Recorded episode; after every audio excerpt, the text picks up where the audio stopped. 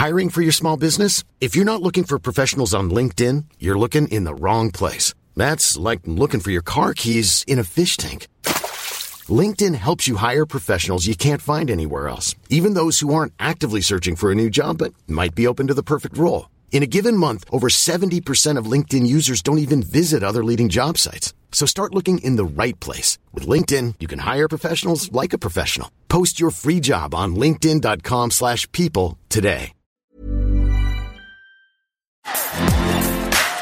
Bonjour à toutes et à tous, c'est Bart et je suis ravi de vous accueillir pour ce nouvel épisode du podcast Extraterrien, le podcast qui interviewe des sportifs hors du commun. Le but de ce podcast est de vous partager leurs secrets, leur vie et d'en apprendre beaucoup plus sur eux afin d'en tirer un maximum de conseils. Donc si vous aimez le sport, l'aventure, le développement personnel ou que vous aimez simplement vous inspirer de personnalités remarquables, alors ce podcast est fait pour vous. Juste avant de commencer, j'ai quelques messages à vous faire passer. Si c'est la première fois que vous écoutez le podcast, je vous remercie d'être arrivé jusqu'ici. D'ailleurs, je vous recommande l'épisode avec Mathieu Torder qui a traversé l'Antarctique à seulement 27 ans. D'autre part, si vous ne le savez pas, j'ai beaucoup d'ambition avec ce podcast et je souhaite aller chercher des sportifs de plus en plus incroyables. Et j'aimerais vraiment interviewer vos sportifs préférés. Sachez que l'un des meilleurs moyens de les convaincre de participer, c'est notamment de leur montrer que vous êtes nombreux à adorer le podcast sur les réseaux sociaux et sur les notes iTunes. Donc si ce n'est pas encore fait, allez mettre une note sur Apple Podcast ou iTunes. C'est vraiment ce qui m'aide le plus à inciter des sportifs à venir témoigner. Si vous écoutez plutôt sur Spotify, vous pouvez très facilement le partager en story sur Instagram, taguez-moi et je vous repartagerai. J'en profite donc pour vous rappeler le nom du compte Instagram, c'est extraterrien.podcast. Suivez-le et vous y retrouverez les coulisses du podcast. C'est aussi un excellent moyen de me faire vos retours et de me suggérer des invités. Enfin, j'ai aussi créé une newsletter que vous pouvez retrouver très facilement dans Google en tapant extraterrien newsletter. C'est le premier lien qui remonte. J'y partage des bons plans santé, matériel, préparation mentale, des livres, des documentaires qui m'ont beaucoup inspiré. Allez, je ne vous embête pas plus et je laisse place à mon invité du jour. Salut Kevin. Salut. Comment ça va?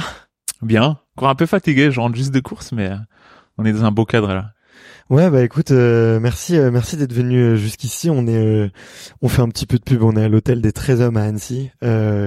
C'est un hôtel qui est très connu de toute la ville qui est très très agréable avec une très belle vue sur le lac et dans lequel il y a un restaurant. Puis là on profite du du lundi dans lequel le chef enfin le jour jour auquel le, le chef ferme pour faire cette interview. Donc si vous êtes sur YouTube ou sur les réseaux sociaux vous pouvez les regarder. C'est magnifique euh, je suis trop content d'être là, Kevin. Euh, je te l'ai dit, t'es le premier cycliste que j'interviewe après 200 200 sportifs de haut niveau.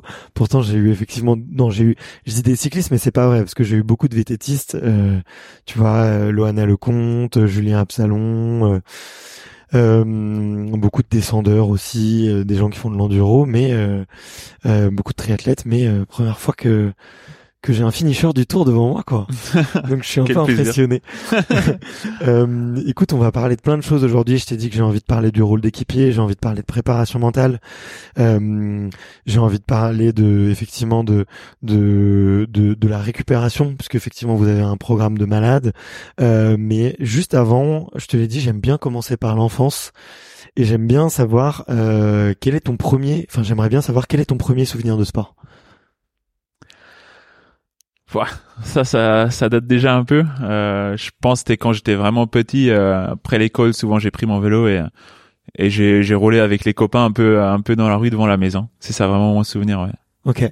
T'as tout ça a tout de suite été le vélo du coup. Tout de suite le coup de foot du vélo. Ouais, j'ai fait d'autres sports aussi. Euh, j'ai fait du basket. Euh, un jour de foot, j'ai fait aussi. J'ai vu que c'est pas pour moi. Qu'est-ce qui s'est passé? c'était pas mon ambiance quoi. C'était je, je suis rentré et je me dis bon l'entraîneur il me crie que dessus et euh, c'était pas ma vision du sport de, de, de profiter du calme un peu. OK. Du coup voilà, ça j'ai bâché très vite. Et après j'ai vu dans le basket que que c'était pas vraiment que j'avais pas vraiment de talent. du coup j'ai arrêté ça aussi. J'ai fait de l'athlétisme que j'ai plutôt bien aimé. Et après voilà, après euh, je suis resté avec le vélo. OK. À quel âge euh, tu mets ton premier dossard? À 6 ans. Ok. Du coup, ouais, très tôt. Euh, c'était ouais, des petits, je sais pas pourquoi, c'était vraiment ma passion. J'ai j'ai kiffé ça. Et euh, quand j'ai entendu qu'il y a des clubs de vélo et, et des courses de vélo, j'ai dit direct, euh, allez, on essaie ça. Ok. C'est, euh, tu dirais que c'est le sport le plus populaire au Luxembourg? C'est un sport très populaire parce qu'il y avait euh, les frères Schleck qui ont fini Mm. sur le podium du Tour. Euh, du coup, pendant cette période-là, il y avait vraiment un gros hype autour autour du vélo. Ouais. Ok. Ouais, mais toi t'as commencé le vélo avant que avant que soit là, non? Ouais, avant, mais voilà, il y avait euh, il y avait toujours deux trois bancs euh, cyclistes euh, au Luxembourg. Ouais, ouais, il y a toujours eu un, un petit vivier de, Ouais. de très bons, de très bons coureurs et cyclistes.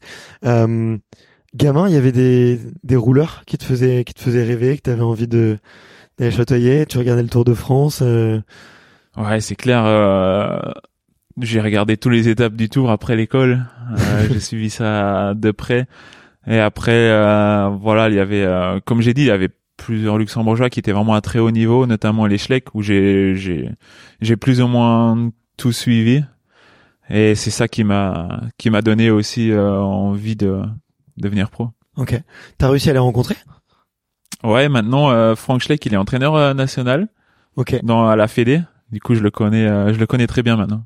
Ok, d'accord, ouais. Ok, ok. Je, je savais pas qu'il était passé euh, entraîneur euh, national. euh. Ouais. Ok. Il parle bien français aussi. Ouais, il parle bien français aussi, ouais. bon, mais peut-être que je pourrais lui proposer quelque chose, ça me- ça m'intéresse. euh, ok, trop bien. Et et euh, dès tout dès tout jeune, tu tu sais que t'as envie d'en faire ton métier? Euh, ouais, plutôt jeune, c'était, je sais pas, c'était vraiment mon truc, quoi. C'était, euh, je me suis dit, bah, c'est c'est ce métier-là que je vais faire. Après, voilà, tu vas encore à l'école, tu t'es toujours un peu, euh, bah, tu te laisses quand même une petite chance ouverte si ça marche pas. Mais dans ma tête, c'était très très clair que euh, c'est ça euh, ce que je voulais. C'est assez beau d'ailleurs d'avoir quelque chose dans la vie comme ça que tu veux autant Mm. pour un peu mettre tout sur un truc, quoi. Qu'est-ce qu'ils disaient tes parents? Mes parents, ils ont fait du tennis des tables. D'ailleurs, j'ai aussi essayé le tennis des tables, mais voilà, c'était c'était pareil. Tous les euh, sports de coordination, tout ça, c'était c'était pas trop mon truc. Ok. Euh, mais ils étaient ok avec le fait que tu veuilles euh, devenir cycliste pro et Bah, ils étaient, bah, ils voulaient surtout qu'on qu'on fasse du sport. Ma sœur aussi, Hmm. qui a fait euh, un peu carrière dans le basketball, qui était aussi pro en basket. Ok. Et euh, du coup, c'était euh, d'abord, euh, ouais, juste faire du sport. Euh, ils s'en foutaient un peu ce que ce qu'on fait. Et après, euh, quand j'ai dit que je veux devenir pro, pour eux, c'était aussi euh, important que je fi- finisse euh, l'école Hmm. et euh, que je me laisse une, une deuxième porte ouverte si si ça marche pas. D'accord. Ok. Ouais, ils ont. Mais du coup, ils étaient plutôt alignés avec ça quand même. Ouais. Ok. Ouais. Et euh, voilà, du coup, j'ai beaucoup de beaucoup de support et de soutien pour euh, pour euh, essayer de tout donner euh, pour pour réussir. Ouais. Ok. Euh, Et comment est-ce que tu faisais un peu pour gérer euh, les moments un petit peu moins fun du vélo plus jeune? Parce que ça reste un sport euh, quand même euh, euh, très dur, notamment l'hiver, tu vois. Faut se motiver, faut y aller. Il peut y avoir des chutes aussi. Toi, enfant, tu tu vois pas trop tous ces côtés tous ces côtés un peu négatifs? Non, je pense euh, quand t'es jeune, t'es vraiment dans le kiff. Euh, Il y a encore beaucoup de trucs qui sont beaucoup moins stricts. Tu fais pas attention à la récup, tu fais pas attention à la nutrition. C'est vraiment euh, Ouais. le plaisir quoi quand t'as 15 ans.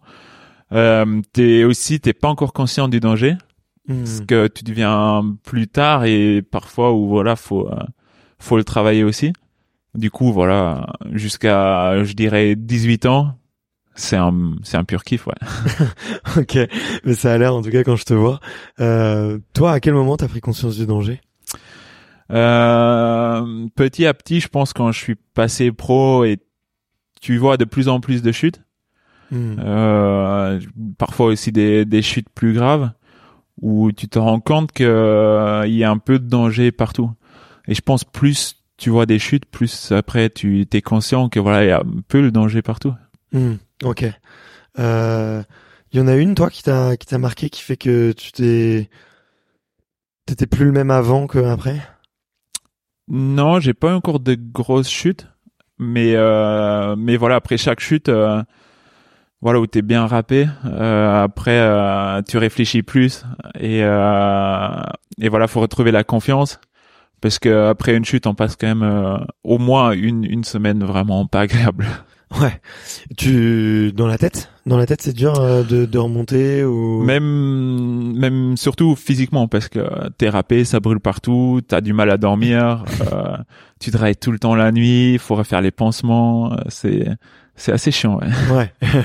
Et à ce moment-là, tu comprends aussi pourquoi on t'a dit de te raser les jambes si t'avais oublié. C'est ça. Parce que ce jour-là, sinon ça ça fait mal. Euh, euh, J'ai des copains qui ne savaient, avec qui je dînais hier, qui me qui savaient pas que que qu'on enfin que les cyclistes se rasaient euh, justement pour ça quoi en cas de chute. euh. Ouais. Il y a un côté esthétique, mais aussi en cas de chute, c'est Ouais, c'est pour voilà pour les infections quoi. C'est beaucoup plus facile à, à nettoyer aussi qu'il n'y a pas de pas de poils dans les euh, dans les plaies. Ouais. Ouais, ouais, ok. Euh, ok, hyper, hyper intéressant tout ça. Euh, et à quel moment tu réalises que ça devient un métier pour de vrai? Euh, à 18 ans, je suis parti de Luxembourg pour Mhm. aller à Chambéry. Il y a le centre de formation de d'H2R, qui est une Mhm. équipe euh, World Tour. Euh, Ils ont une euh, équipe pour les jeunes. Et à ce moment-là, j'ai intégré l'équipe. Et c'est là où tu apprends un peu euh, le métier avec euh, tout ce qui va avec et euh, où tu as vraiment un calendrier chargé. En fait, tu vis un peu comme un pro, juste que t'es pas encore pro. Ok. Et Tu, tu fais des études à côté ou t'as pas ouais, le temps? là, on était obligé de faire des études. Hmm. Du coup, moi, j'ai fait langue étrangère appliquée. Ouais. Et euh, mais c'est très bien comme ça. T'as encore euh, t'as encore une- vie un peu plus normale aussi, une vie euh, sociale où tu vas à la fac, où tu rencontres des gens, où tu parles d'autres choses. C'est Hmm. pour moi, c'était quelque chose d'important et plus je grandis, je vois que c'était important parce que je pense aujourd'hui il y a beaucoup de gens qui ou des jeunes qui à un moment donné, ils vont se dire bon, j'ai loupé quand même quelque chose dans ma vie Hmm. et c'est vraiment cette période-là de, de 19 ou de 18 à 21 ans, je pense. Ok. Ah, où ça fait un peu le filtre naturel euh, de de ceux qui sont vraiment motivés et qui ont vraiment envie de faire ça, quoi. Ouais. Ok. T'en gardes des bons souvenirs de ces années? Ouais, de, de très bons souvenirs, je pense. C'est, ouais, comme j'ai dit, t'as l'impression d'être vraiment étudiant. T'es, tu habites en coloc avec les autres cyclistes. euh, L'hiver, tu sors ensemble. Tu, Hmm. voilà, tu fais plein d'activités. euh, c'est vraiment euh, encore un peu une, une vie normale avant de, avant de passer pro. Ok, ok. Euh, et euh, t'as des petites anecdotes de cette période-là, un peu, un peu drôles, euh, je sais pas, avec des coureurs euh, avec qui tu roules euh, encore aujourd'hui? Bah, il y en a beaucoup qui sont passés pro aussi. Hmm. Euh, Benoît Cosnefroy ou Aurélien Paris-Peintre avec qui j'ai encore des, des très bons contacts. Et voilà, je pense que on- nous tous, on se souvient des hivers quand on a fait un peu la fête, quand euh, on n'était pas pas les cyclistes, mais ce qui était. euh, je suis vraiment content d'avoir vécu euh, un peu ça aussi dans ma vie. Ok. Tous les tous les cyclistes passent euh, par un, une école de formation, enfin ou un centre de formation comme celui-ci? Ouais, il y a la catégorie espoir qui est de 20, euh, de 18 à 20, euh, 22 ans. Hmm. Et euh, c'est souvent des centres de formation, euh, des, des équipes euh, World Tour Hmm. où tu apprends vraiment le métier. Ouais. Ok, ok, ok, d'accord, ça marche. Euh, je connaissais pas ce, ce système, mais euh, mais effectivement. Euh, et est-ce que c'est dur? Euh, Moi, j'ai une question à te poser parce que tu vois, quand je regardais un peu ton parcours, j'ai l'impression que justement avant d'y arriver, t'avais euh, fait euh, euh, beaucoup de victoires déjà. J'ai vu que t'avais euh, gagné pas mal de trucs au Luxembourg, euh, que t'avais des, des super résultats. Euh, là, tu reviens dans une du, du coup dans une équipe espoir où il y a de la compétition et vous travaillez en équipe différemment quoi. Euh, J'imagine que tu perds un peu ton statut de leader aussi. Comment comment ça se vit ça? Est-ce que c'est c'est dur à appréhender euh, ce changement de statut et ce changement de rythme? C'est c'est clair que c'est c'est très différent. Mhm. Quand t'es amateur, euh, tu pars en course avec euh, le but de faire un résultat. Ouais. Euh, quand t'es chez les pros, tu fais un briefing et voilà souvent on est à 7 de la même équipe au départ. Il y a un leader. Et du coup, les autres six, ils sont là pour faire une tâche, pour pour faire un- une partie du, du métier, quoi. Du coup, il y a beaucoup de courses où tu vas pas au départ pour faire un résultat. Et ça, faut Mm. l'accepter. Que voilà, que peut-être ton boulot, c'est de rouler dans le vent de de kilomètre zéro jusqu'à jusqu'à 150. Et ta course, elle s'arrête à 150, alors que la course a 200 kilomètres. Hmm. Et ça, c'est quelque chose que faut vraiment accepter que peut-être si si t'es vraiment bien, t'as encore parfois des, des chances pour vraiment faire des résultats. Euh, pour le reste, c'est euh, c'est un métier, ouais. Ok. Euh, bah, bah tiens, bah, vu, vu qu'on parle de ça, j'avais envie qu'on parle un peu stratégie, rôle et tout. Euh, tu me dis dans une équipe de 7, il y en a, donc il y a un leader, il y a six coéquipiers, ils ont chacun une tâche définie. Ça peut être quoi les tâches, par exemple? Euh, Il y a plusieurs tâches. Il y a souvent un mec qui font le- qui fait le boulot en premier. Ça veut dire que dès que l'étape elle part, c'est lui qui qui doit peut-être rouler dans le vent pour aller chercher l'échappée, par Mhm. exemple, euh, qui doit chercher les bidons, euh, qui doit placer l'équipe dans le peloton. Du coup, il prend beaucoup de vent. Mhm. Pour lui, c'est déjà impossible de faire un résultat parce qu'il Il fait lâche. les bidons et en plus il roule devant le peloton. Ouais. Ok. Euh, parfois, t'en as deux ou trois qui ont la même tâche, du coup. Ouais.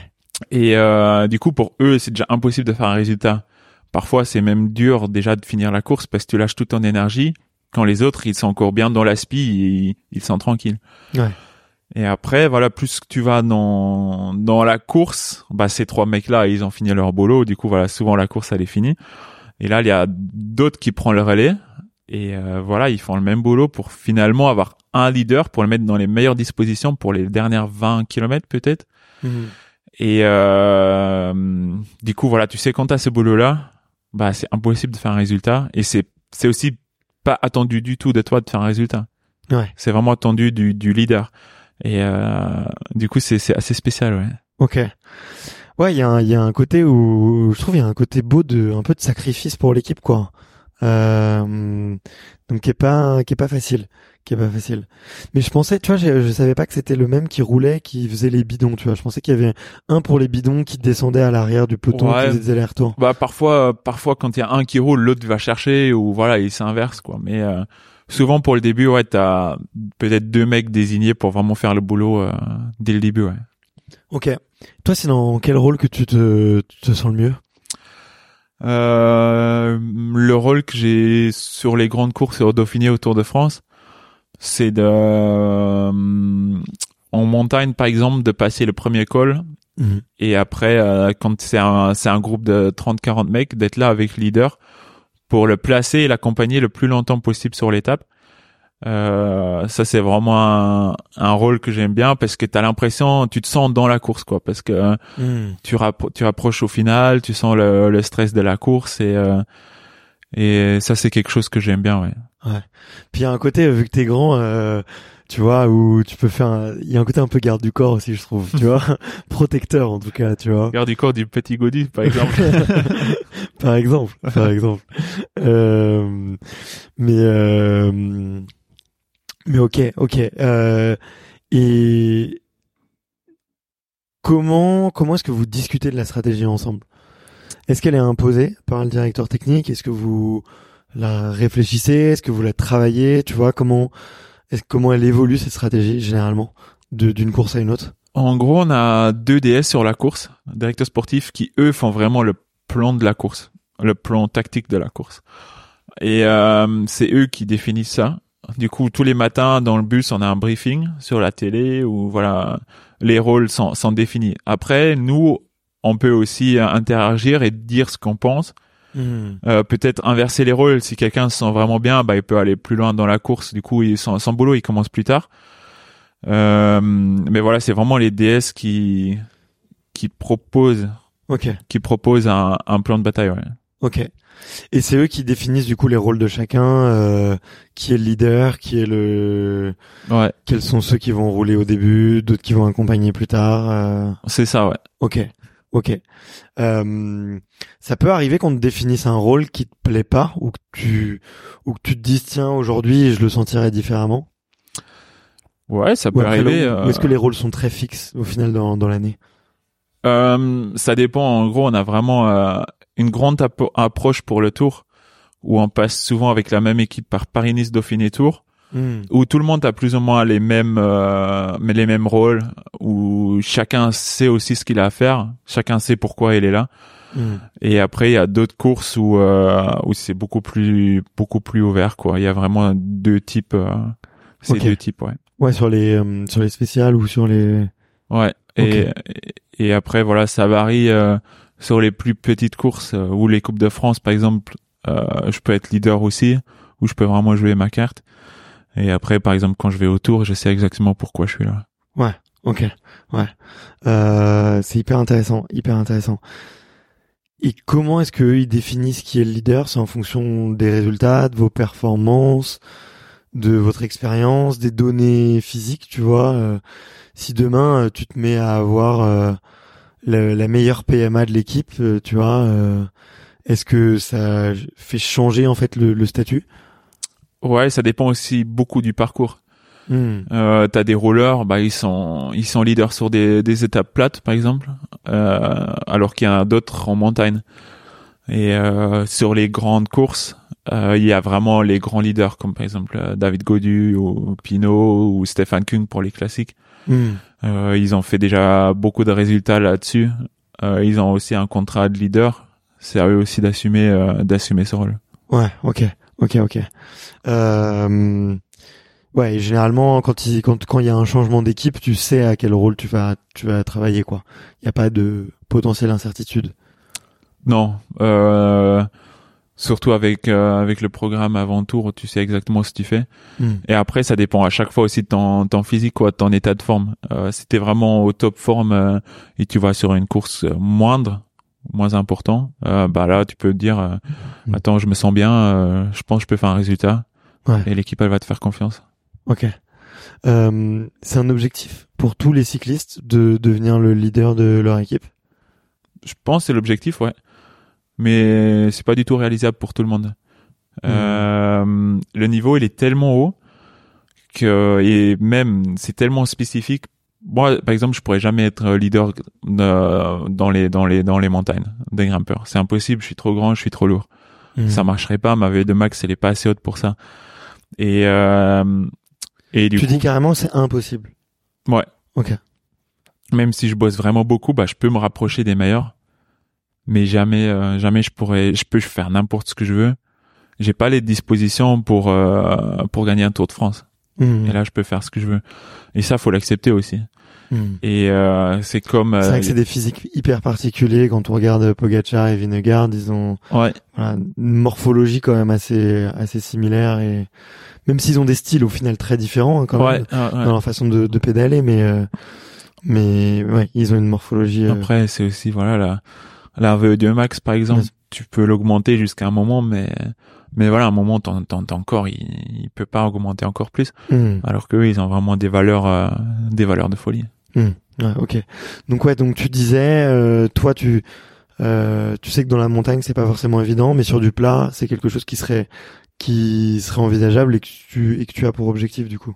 Ouais, moi c'est vraiment dans les efforts de de 2 à 5 minutes. Hmm. Euh, où j'ai vraiment des, des valeurs assez correctes, où je peux vraiment faire des résultats, où j'ai déjà fait aussi des, des résultats là-dessus. Et du coup, voilà, c'est euh, c'est aussi quelque chose que, que j'aime bien de hmm. d'essayer de faire un résultat sur ces courses-là. Mais attends, quand tu dis que tu que t'es une performance entre 2 et 5 minutes, j'ai pas compris. C'est que t'es capable du coup de faire la différence sur euh, sur une échappée euh, de de, de cette taille-là. Qu'est-ce que ça veut dire? Ça veut dire que par exemple, si l'arrivée elle est dans une bosse de de 2 à 5 minutes, ok, où c'est presque purement lactique. Ouais. Euh, j'ai une bonne tolérance lactique. Ouais. Et du coup, bah là, je peux faire un résultat. Alors que si l'arrivée elle est haut d'un col d'une heure, mon seuil il est pas assez élevé. Hmm. Et euh, du coup, voilà, chacun faut trouver son son, son point fort pour finalement euh, essayer de faire la, la, meilleure carrière possible. Ok, ok. Ouais, et d'essayer de gagner euh, les carrières que tu peux gagner, quoi. Ouais. Euh, les, les courses que tu peux. Ok, hyper intéressant. Euh, et du coup, comment est-ce que vous définissez le programme à l'année ensemble? Est-ce que toi, Kevin, tu as le droit de dire justement à ton à ton DS tiens bah j'aimerais bien des courses avec une petite bosse à la fin pas trop de montagne quand même parce que je suis un peu lourd. Euh, puis euh, voilà, on va faire du plat cette année. Comment comment est-ce que ça se négocie du coup tout ça? Bah c'est l'équipe aussi qui qui te met normalement sur le calendrier où où t'es le mieux quoi, avec tes euh, tes capacités qui sont qui sont le mieux. Euh, après, euh, ça dépend aussi des rôles que t'as. Ouais. moi, je pense un rôle où je sais vraiment bien, c'est voilà, cet équipier sur un grand tour, par exemple Du coup, euh, ils m'ont choisi cette année pour le tour. Mais c'est vraiment un calendrier qui est fixé par l'équipe, Hmm. où eux, ils mettent leur stratégie en place. Et euh, finalement, toi, t'as pas grand chose à dire. Euh, Mhm. Tu peux toujours, si t'as une course que tu veux vraiment faire, tu peux faire le vœu. Après, tu vas voir si, si c'est possible ou pas. Ouais, ok, d'accord. Ok. Euh, et le vous, vous modifiez plus du tout le calendrier euh, dans l'année, quoi. Et il est fixé en décembre, où ils annoncent le, le programme au moins jusqu'au tour. Mais bien sûr qu'il peut changer. euh, c'est un calendrier idéal. Après, euh, si, si t'as pas la forme ou voilà, t'es pas t'es pas là où ils t'attendent, bah tu fais pas la sélection pour l'équipe et euh, et voilà, tu tu fais pas le- les, les courses prévues. Ouais. C'est pour ça, c'est un calendrier idéal. Et après, c'est le sport. Hein. C'est c'est c'est partout pareil. Faut faire les sélections pour les courses. Hmm. Euh, pour le tour, c'est une énorme sélection. Pour euh, on est 30 dans l'équipe, il y a 8 mecs qui vont. Du coup, déjà ça, c'est une énorme sélection pour euh, juste pour y aller. Et euh, et voilà. Euh, Ouais. Faut déjà faire les sélections. Euh, ah ouais, j'avais oublié que vous étiez aussi nombreux, ouais, 30 dans l'équipe. Ouais, 30. ouais. Ok. Euh, comment vous, comment tu gères, toi, le, pas forcément la compétition, tu vois, mais en tout cas la sélection que vous avez entre vous. Euh, comment, comment est-ce que, comment est-ce que ça se gère déjà? Est-ce que j'imagine qu'il y a un peu de pression, mais euh, comment est-ce que tu fais pour toi te, te détacher de tout ça? Je pense le plus important, c'est déjà se concentrer sur moi-même, sur Mhm. soi-même. C'est ce que je fais. euh, J'essaye d'aller chercher le maximum à l'entraînement qu'en course et de pas penser à, à tout ça quoi. Quand on approche du tour, je pense le le truc euh, le moins bien que tu peux faire, c'est que penser qu'au tour et, la sélection. Hmm. Faut prendre étape par étape. Tu te concentres sur euh, sur ce que tu as à faire. Tu essaies de faire euh, ce qu'il te demande le mieux possible. Et après voilà, après soit t'es assez fort pour y aller, soit t'es pas assez fort. Hmm. Mais pour moi, je pense à bouffe que du jus, de penser aux sélections, de si je vais, si je vais pas, et euh, voilà, faut se concentrer euh, d'abord sur ce que t'as à faire. Ouais, ok. Euh, et comment tu fais pour être plus concentré sur ce que tu as à faire? Je me détache un peu. euh, c'est quelque chose que j'aime bien quand je rentre des courses. J'aime bien me détacher de de ce monde de vélo. Euh, bien sûr que je me concentre sur tous les aspects de la performance et l'entraînement euh, aussi à la Mhm. maison. Mais je suis pas forcément un mec qui a besoin de de d'aller boire des cafés avec d'autres cyclistes pour parler vélo. euh, Mhm. Pour voilà, moi quand j'ai un jour de repos, je kiffe euh, pas penser vélo et, Mhm. euh, et voilà de profiter d'autres choses. Et c'est, je pense, c'est ce détachement là aussi qui qui te permet d'avoir un équilibre dans ta vie. Hmm. C'est nécessaire pour toi? Pour moi, c'est nécessaire, ouais. C'est quelque chose que je bosse beaucoup, euh, aussi avec ma prépa mentale, de trouver cet équilibre, parce qu'on a tellement de courses et euh, finalement le métier il est tellement exigeant que si tu fais pas un peu attention de euh, de ton équilibre, tu peux vite euh, vite tomber dans quelque chose où tu veux pas tomber dedans. Ouais, c'est clair, c'est clair. Euh, on se dit, on se disait tout à l'heure euh, en, en préparant l'interview que que t'étais euh, le- a priori euh, le seul cycliste pro sur euh, sur Annecy euh, et du coup effectivement là tu me dis que tu que tu te détaches. Comment comment tu t'entraînes quand t'es seul du coup? Euh, Est-ce que tu as un programme qui est fait par, par ton entraîneur et tu sais du coup à quelle allure tu dois tu dois rouler, combien de bornes, euh, avec quelle intensité? Ouais, nous c'est tout est tout est programmé.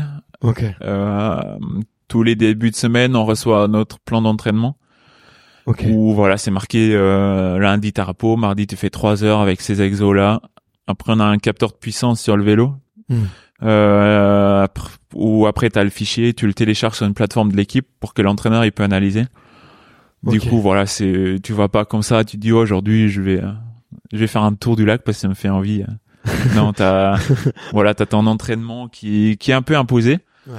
Et, euh, et voilà, tu pars au boulot. Et du coup, ouais, tu sais exactement euh, quelle quelle puissance tu dois mettre, euh, quel- combien de kilomètres tu dois faire, le dénivelé que tu dois faire. euh, Euh, nous, ce qu'ils imposent, c'est euh, c'est le temps. Euh, par exemple, t'as quatre heures à faire, et après, voilà, c'est peut-être une euh, une séance thématique seuil hmm. où là, il te dit, bah, tu fais trois fois cette série là. Euh, Hmm. Oui, il indique les watts à Ok. un mètre. Et voilà, après tu choisis un call, il y en a beaucoup ici, et tu vas faire tes séries. Ok, d'accord, ok. Ouais, finalement, c'est très proche de la course à pied, comme quand tu peux faire ton fartlek, ton frac, euh, Ouais. avec tes, tes séries. Et... Je pense que c'est assez ouais. Ok. Euh, Est-ce que ça reste les mêmes fondamentaux qu'en course à pied ou quand tu fais du long, euh, la recommandation c'est quand même de faire euh, beaucoup de beaucoup de travail, beaucoup de travaux, euh, on va dire sur ton allure euh, un peu standard, tu vois. Vous, vous c'est pareil ou il y a beaucoup beaucoup de sorties avec des thématiques? Euh, ça dépend de la saison. En hiver, Mhm. on fait beaucoup d'endurance. Où là, c'est vraiment endurance de base. Tu roules euh, assez tranquille. Ok. Et euh, plus la saison elle approche, plus t'as des des thématiques. Euh, Hmm. Ça peut être des, du seuil, de la PMA, euh, des hautes in- intensités, du sprint, euh, du lactique. Euh, voilà, tu travailles un peu tous les euh, tous les zones. Ok. Ouais ouais. Ok. Euh, de la même façon que qu'un coureur quoi. Je pense, ouais. Mais euh, vous avez votre VO2 qui peut monter, euh, qui peut être limitante sur un vélo?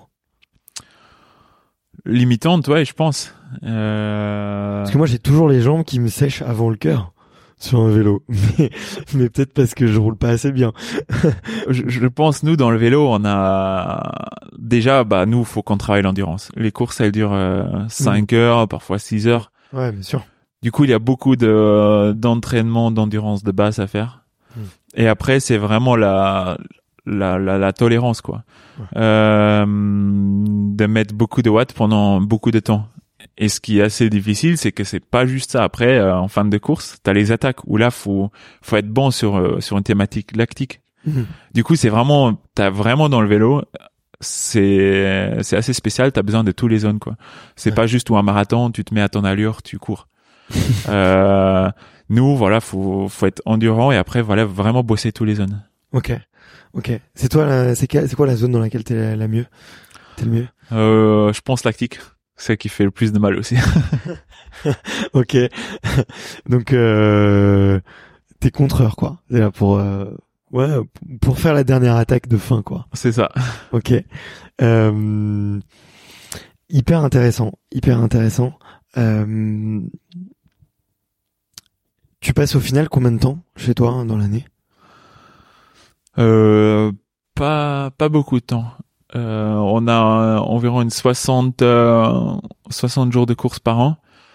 Et après il y a tous les stages qui qui se rajoutent avec euh, souvent deux stages à altitude par an. Euh, d'autres stages aussi. Du coup voilà, je pense que je suis parti plus euh, plus de jours que je suis à la maison. Ouais. Largement. Et, euh, et c'est pas un problème pour toi de t'entraîner euh, tout seul? Non, c'est euh, c'est quelque chose que j'aime bien. Euh, Il y en a plusieurs qui aiment bien rouler en groupe. Moi, je sais pas pourquoi. Bah, pff, j'aime vraiment la sensation quand t'es à l'entraînement. Déjà, tu fais tout à 100% parce que euh, t'es pas influencé qu'à par par quelqu'un d'autre. Quoi, tu te concentres Mhm. vraiment juste sur ton travail que t'as à faire. Et euh, c'est un peu euh, ouais, j'adore ça pour pour me libérer la tête aussi. C'est euh, là où où je fais des débriefs des derniers jours, ce qui s'est passé. J'ai réfléchi au futur, euh, ce qui a amélioré. Euh, ouais, je pense que beaucoup de temps seul pour réfléchir à tout ça. Et euh, moi, j'aime bien ça. Ouais, alors que si t'étais avec du monde, t'aurais vite la tentation de papoter. Bah ouais, et- tu, tu parles et euh, et tu prends pas forcément le temps de de de penser. Hmm. Il y a d'autres cyclistes qui sont un peu comme toi? Ouais, je pense Benoît Cosnefroy aussi, il s'entraîne, euh, il s'entraîne beaucoup seul. Il aime Ok. bien ça aussi. Ouais. Ok. Euh, ok, ok. Hyper intéressant. Hyper intéressant. Hum, et euh, je te, je t'ai demandé en off, mais je te le redemande là. euh, Vous faites d'autres sports? C'est c'est vraiment compliqué parce que euh, une fois la saison elle est lancée, on court presque tous les week-ends, Hmm. ce qui laisse vraiment pas pas beaucoup de temps. Et après on est tellement dans l'optimisation dans le vélo que euh, bah tu essayes toujours de récupérer Hmm. et tu peux pas perdre du temps en te, en, en perdant d'énergie pour faire un sport qui te sert à rien finalement. Mhm. Euh, voilà. Et même euh, en hiver, en hiver, on essaye de. Bah, il y en a qui font d'autres sports. Moi, j'aime bien ça pour pour me libérer la tête aussi. Hmm. Mais euh, c'est un peu la seule période où tu peux faire d'autres sports. Et tu vas faire quoi? Du ski de rando? Tu vas faire du, Ouais. du ski de fond? Tu fais quoi? Ski de fond, ski de rando, euh, de la marche aussi. Ouais. Euh, j'aime vraiment bien. Bah moi en soi j'aime euh, j'aime bien faire d'autres sports, euh, même la course à pied, le trail. Et euh, j'ai hâte pour pour la fin de ma carrière quand quand je peux un peu faire d'autres sports aussi. Ouais, mais il y a beaucoup d'athlètes qui disent ça, tu vois, Ah ouais? qui, qui disent ouais, euh, je suis dans un sport où je peux difficilement faire d'autres trucs et du coup j'aimerais bien tester pour plus tard. Tu vois, après il y a des sports qui prennent beaucoup plus de temps que d'autres. Tu vois, euh, forcément le vélo, euh, si, si en moyenne tous les jours, tous les jours tu passes quoi, 4 heures, 5 heures sur le vélo, Ouais, c'est une moyenne de je pense 20 heures par semaine. 20 heures par semaine, donc ça fait 3 heures par jour. Euh... Ouais, quand même, tu vois. Bah, en, en soi, t'as lu, t'as du temps. Mais euh, nous, on fait l'entraînement, mais après l'entraînement, ta journée, elle est pas finie. Ouais. Après l'entraînement, euh, faut que tu récupères. Et euh, surtout quand on a des, des, des courses le week-end, déjà lundi, tu rentres. Et lundi, c'est une journée où tu fais pas grand chose parce qu'il faut vraiment récupérer pour remettre en route après. Hmm. Du coup, tu te dis, ah, lundi, sur, sur le calendrier, j'ai rien. Je pourrais, je pourrais faire plein de trucs. Mais c'est là où tu récupères pas.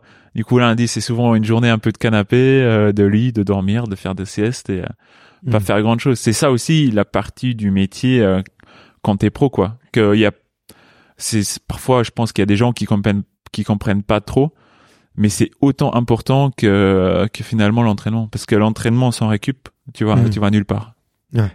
Ok. Euh, du coup, c'est quoi, c'était, c'est quoi tes routines à toi de récup? Bah souvent, euh, bah déjà je m'entraîne le matin, toujours. Euh, comme ça c'est fait. J'aime pas. Life is full of awesome what ifs, and some not so much, like unexpected medical costs. That's why United Healthcare provides Health Protector Guard fixed indemnity insurance plans to supplement your primary plan and help manage out of pocket costs. Learn more at uh1.com. Quand quand je m'entraîne l'après-midi, je pense à l'entraînement et du coup bah voilà ça ça me va pas. Du coup le premier truc que je fais le matin c'est euh, je prends mon petit déj, je fais une petite activation de de gainage étirement pour m'activer avant euh, avant d'aller sur le vélo. Et euh, je fais mon entraînement, je rentre, euh, je mange. Et après voilà. Après souvent je me pose deux heures sur le canapé Hmm.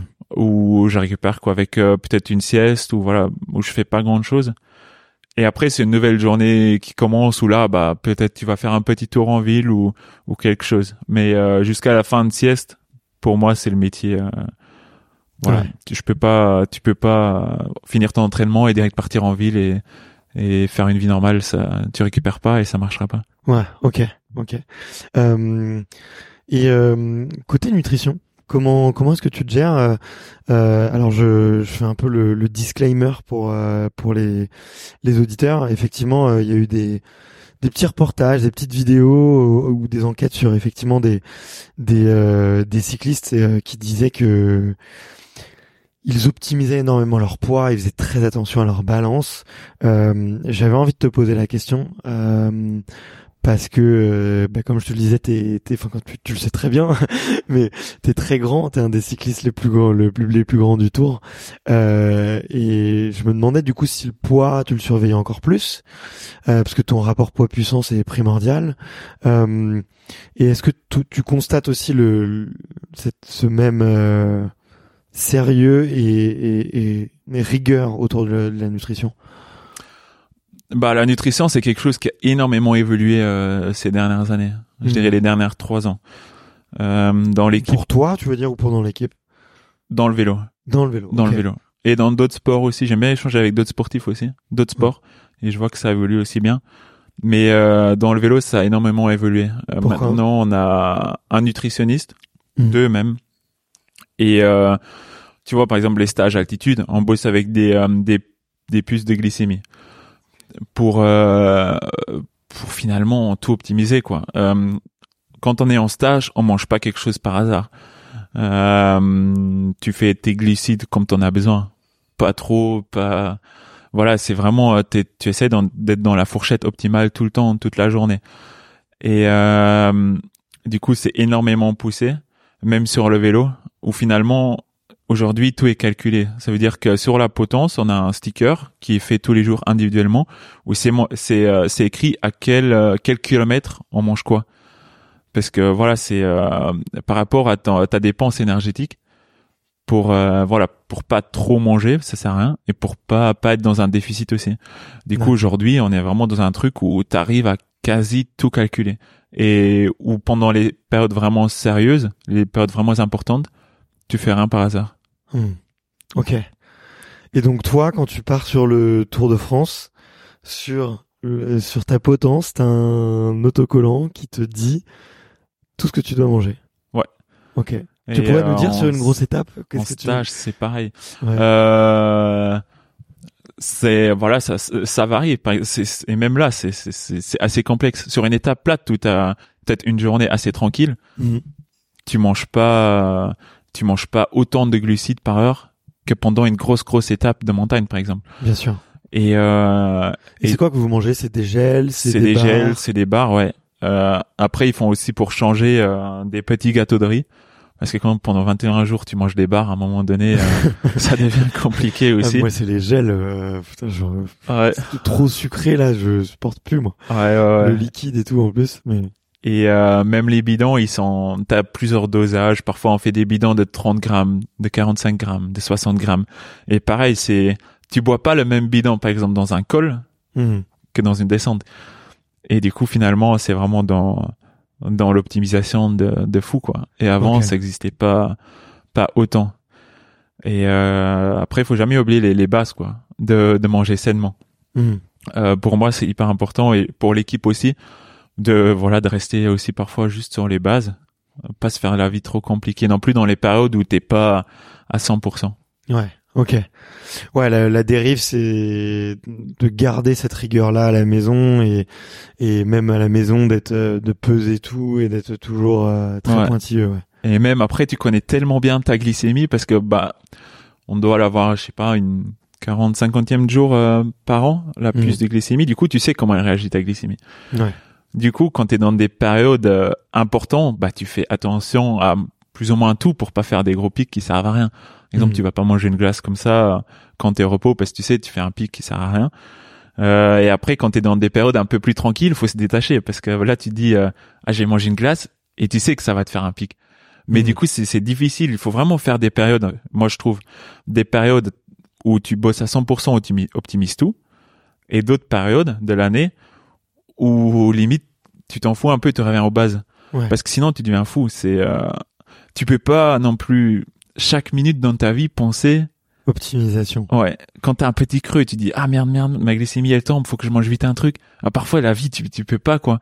Mhm. Parfois tu tu manges un repas, t'as envie de manger un dessert. euh, parfois t'as un petit creux, mais je sais pas, t'es en train, t'as rien à manger. Faut pas, faut Mm. pas paniquer parce que tu sais que là, ah merde, ma glycémie elle chute. Bah c'est comme ça parfois. Ouais. Et euh, faut être le plus proche de la perfection, mais tu peux pas être dans la perfection tout le temps. Ok. Est-ce que euh, c'est marrant que tu parles de ça parce que j'ai écrit un post sur LinkedIn là euh, ce week-end. Euh, tu vois qui c'est? Brian Johnson, Non le millionnaire américain qui qui veut essayer de rajeunir. Ah, ça me dit quelque chose. Alors là, là, ouais, il, il- commence un peu à, à faire un parler de lui, mais en gros, je te fais son histoire. Il s'appelle Brian Johnson, il a 47 ans et il a vendu il y a deux ou trois ans, il a vendu sa société à 800 millions de dollars.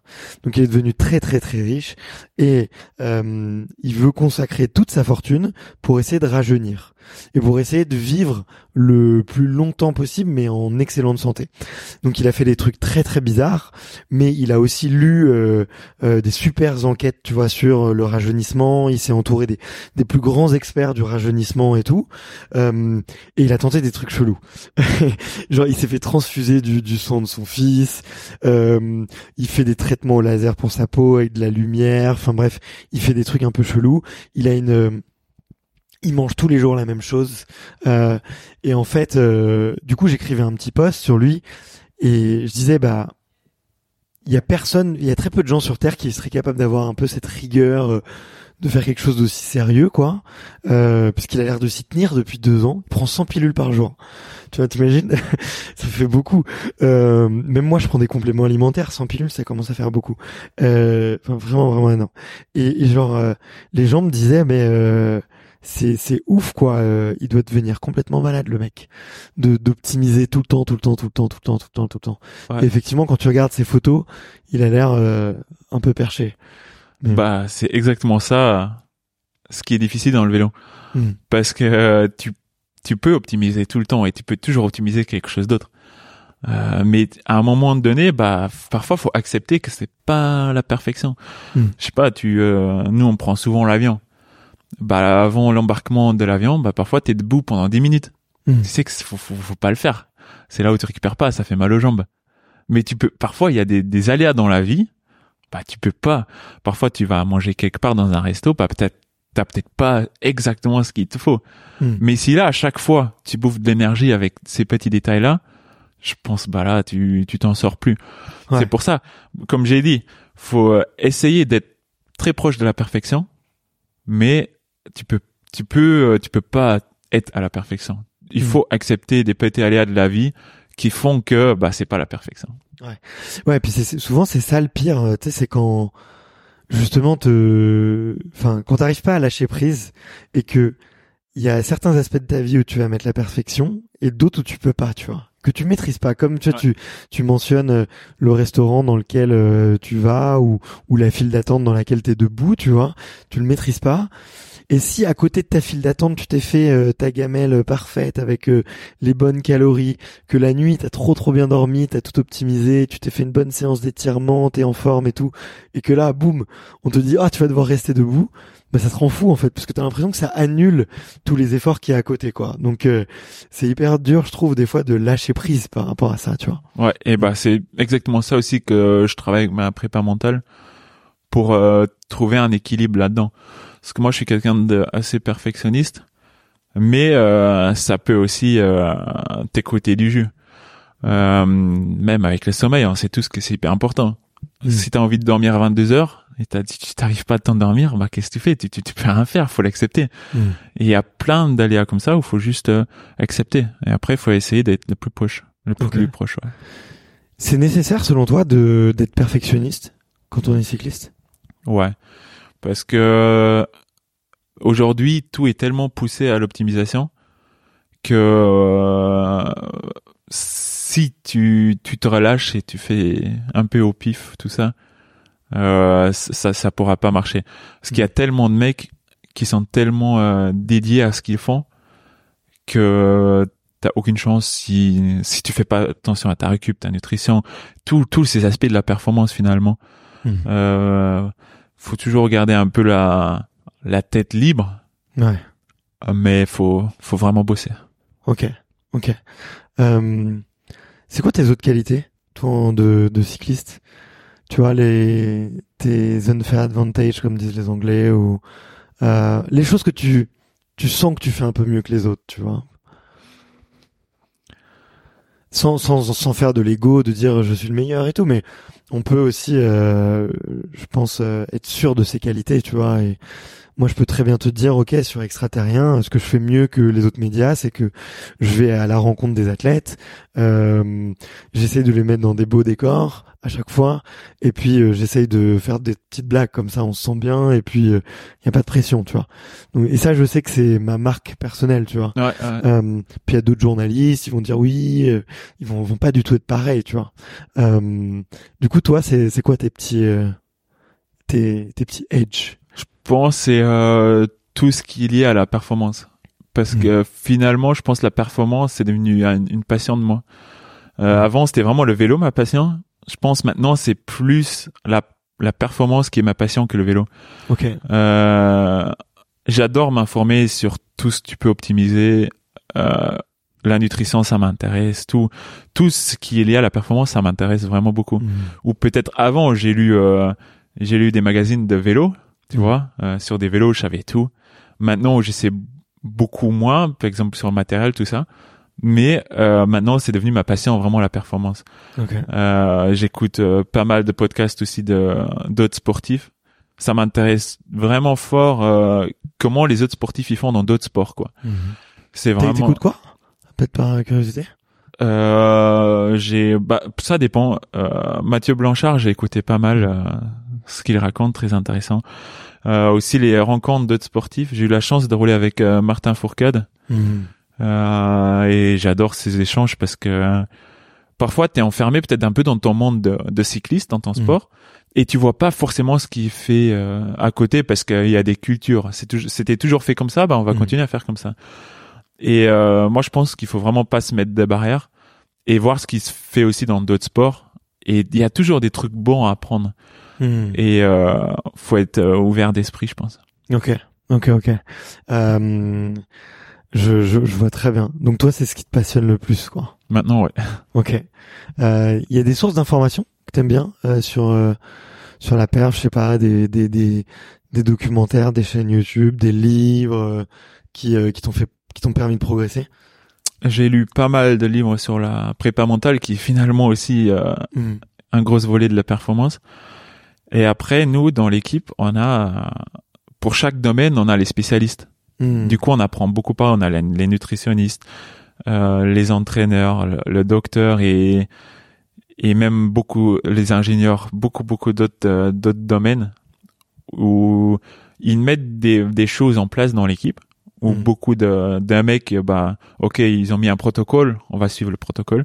Mais moi, je suis plutôt, ok, ils ont mis un protocole en place. Pourquoi ils ont mis le protocole en place? Qu'est-ce que qu'est-ce qui est leur idée? Et du coup, bah, j'échange beaucoup avec eux pour euh, pour essayer de comprendre tout ça. Ok, ok. Vous avez quoi comme spécialiste euh, accessible? Euh, nutritionniste avec qui on bosse beaucoup. Ouais. Euh, prépa mentale. On a un psychologue aussi. Ok. Euh, les entraîneurs pour tout le volet de la de l'entraînement. Ok. Euh, Fred Grapp qui est head of performance pour tout ce qui est vraiment autour de la performance. Euh, des ingénieurs pour euh, tout ce qui est vélo, aéro, euh, tout ça. Du coup, chaque volet, euh, le docteur, euh, chaque volet a vraiment son spécialiste. Ok. Ok, ok. Euh, bah écoute, si tu veux écouter d'autres podcasts avec d'autres athlètes, t'as, t'as extraterrien, mais il y a, je te recommande vraiment ouais, cette chaîne YouTube de Brian Johnson euh, parce que il, il apporte une perspective différente. Lui, c'est son but, c'est pas forcément de performer, mais de rajeunir. Du coup, il y a des choses qui sont inspirées de la performance, mais il y a des choses qui sont aussi inspirées pour la longévité et pour durer. Et c'est quand même pas du tout la même chose. Et du coup, il y a ça te donne une autre vision de la performance, que c'est comment performer dans le temps, quoi, comment durer. Donc euh, super super intéressant. Je pense que ça ça te plairait. Euh, on a parlé un- très brièvement préparation mentale.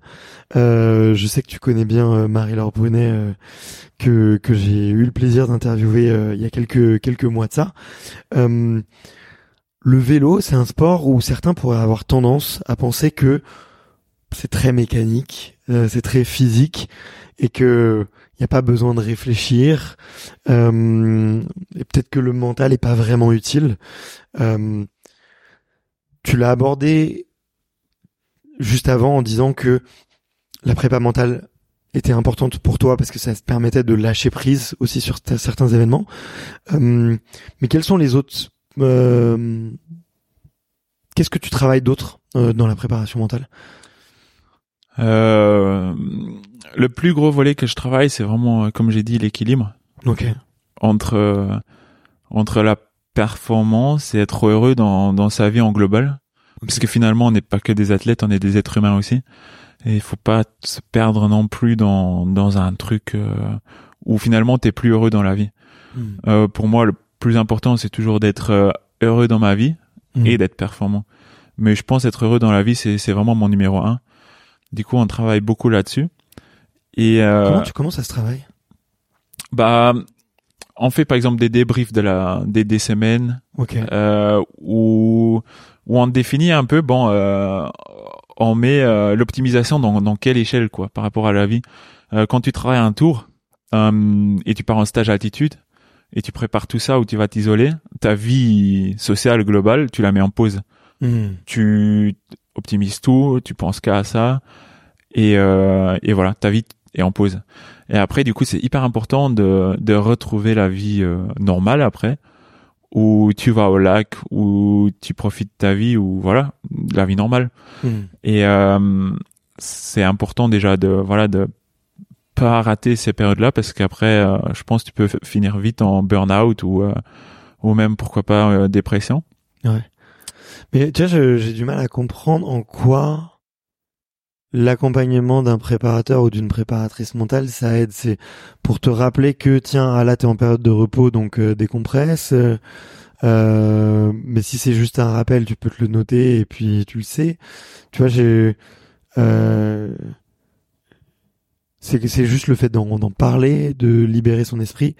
Je, tu vois, j'ai du j'ai du mal à comprendre euh, que, quel rôle euh, ça peut elle peut avoir. Bah, oui, je, peut avoir.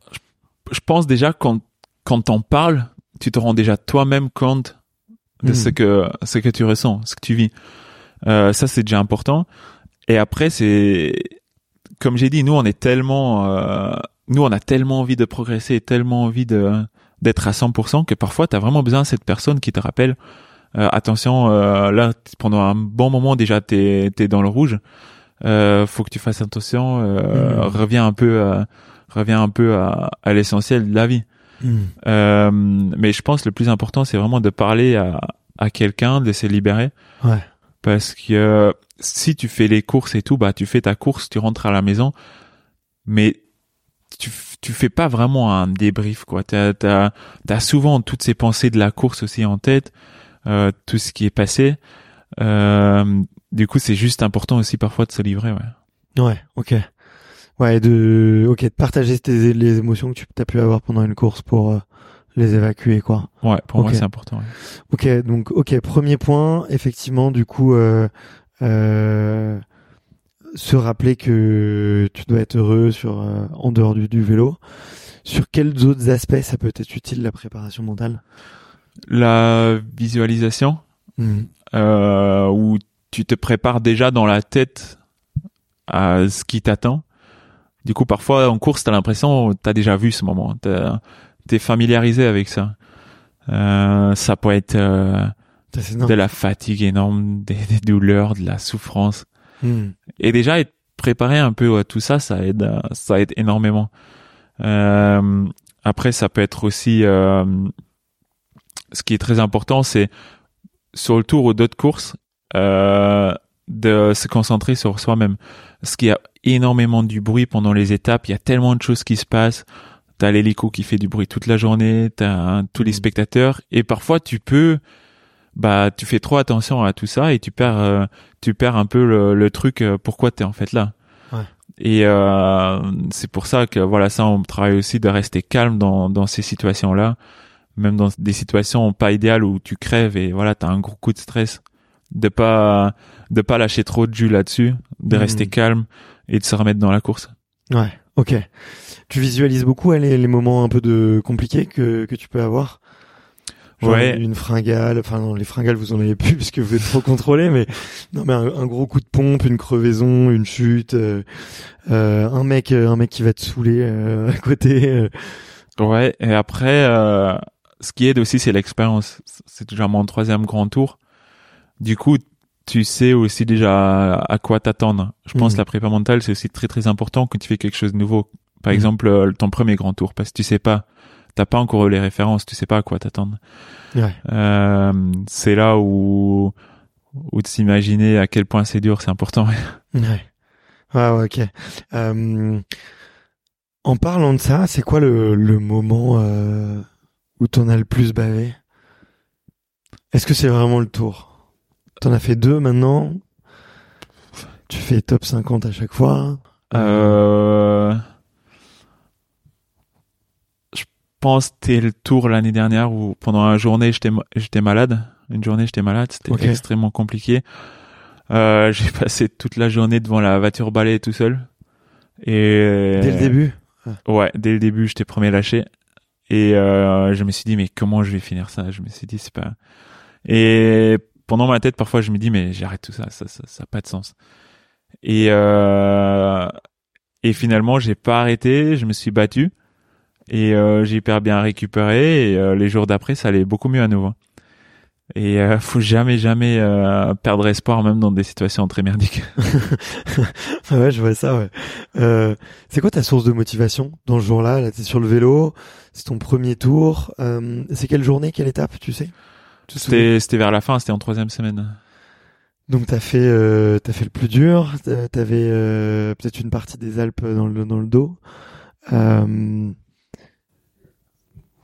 t'es- T'as des pensées négatives. Qu'est-ce qui te- qu'est-ce qui te fait tenir? C'est quoi la source de motivation? Je pense que c'était euh, c'était Paris parce que euh, c'est vraiment spécial de d'arriver à Paris sur les champs. C'est, je pense, que c'est un truc euh, incroyable. Hmm. J'ai pensé que c'est incroyable, mais euh, je me suis rendu compte que c'est vraiment incroyable. Ouais.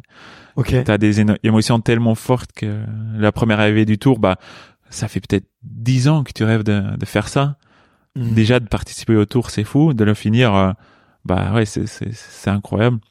Et euh, je pense c'est les émotions les plus fortes que j'ai vécues peut-être euh, pendant ma vie. Ok. Ouais, à ce moment-là.